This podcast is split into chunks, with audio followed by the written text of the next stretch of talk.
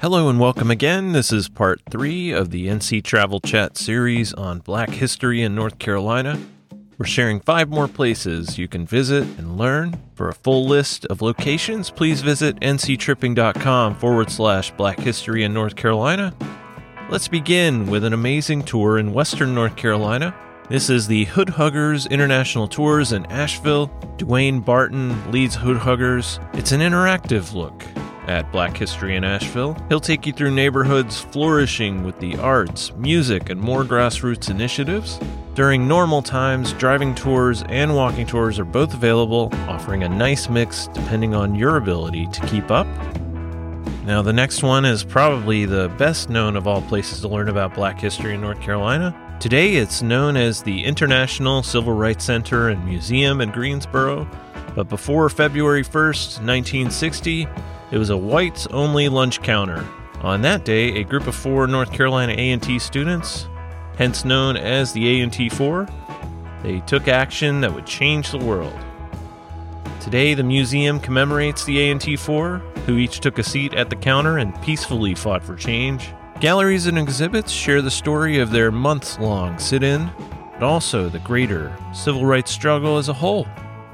Now, number three was probably the most powerful of displays that I saw in person. This is the Montford Memorial in Jacksonville inside Lejeune Memorial Gardens.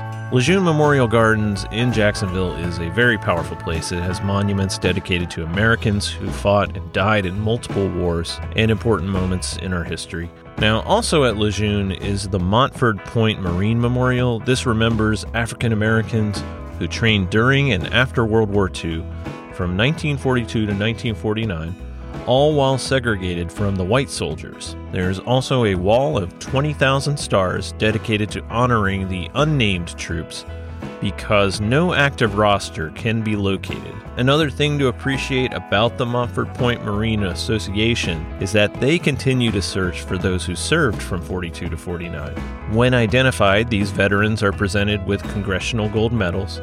In case you know a Montford Point Marine who hasn't been recognized, you can contact the Montford Point Marine Association yourself and get them recognized. Number four is the Nina Simone Plaza in Tryon. She's one of the world's most powerful and iconic voices. In case you've never heard her before, you can check her out on Spotify or anywhere else you get your music. Now, Simone was born Eunice Waymon in 1933. Tryon was her childhood home until she moved to Asheville to continue her education. That education eventually led to Juilliard and a professional career in singing. The name Nina Simone actually came as a disguise from family she feared would not approve of her playing, quote, the devil's music. Today, the Eunice Waymon Nina Simone Memorial Project honors her life and legacy, even offering a scholarship to rising sixth graders. Number five is one of my favorite places to take my kid, but also one I loved before she came along. It's the North Carolina Museum of History in Raleigh. Each February, the NC Museum of History celebrates Black History Month with special exhibits and tours, but they also offer much to learn at any other time of year. The Story of North Carolina exhibit takes you through our state's history from its prehistory through today.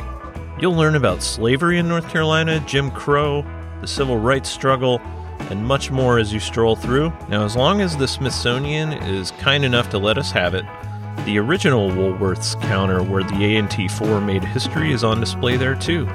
This place is absolutely one of our favorite things to do in Raleigh, especially if you brought our kid, and the bonus is that it's free. And that will do it for part three of our series on Black History sites in North Carolina. As I mentioned at the beginning, you can read about them and more at nctripping.com forward slash black history in North Carolina. Thank you again for listening and for following us along on this journey through black history. If you're listening on Apple Podcasts, please give us a five star review and some kind words, and don't forget to subscribe. Until the next episode, thank you again for listening. We hope you're able to get out there and see something awesome in North Carolina. Take care.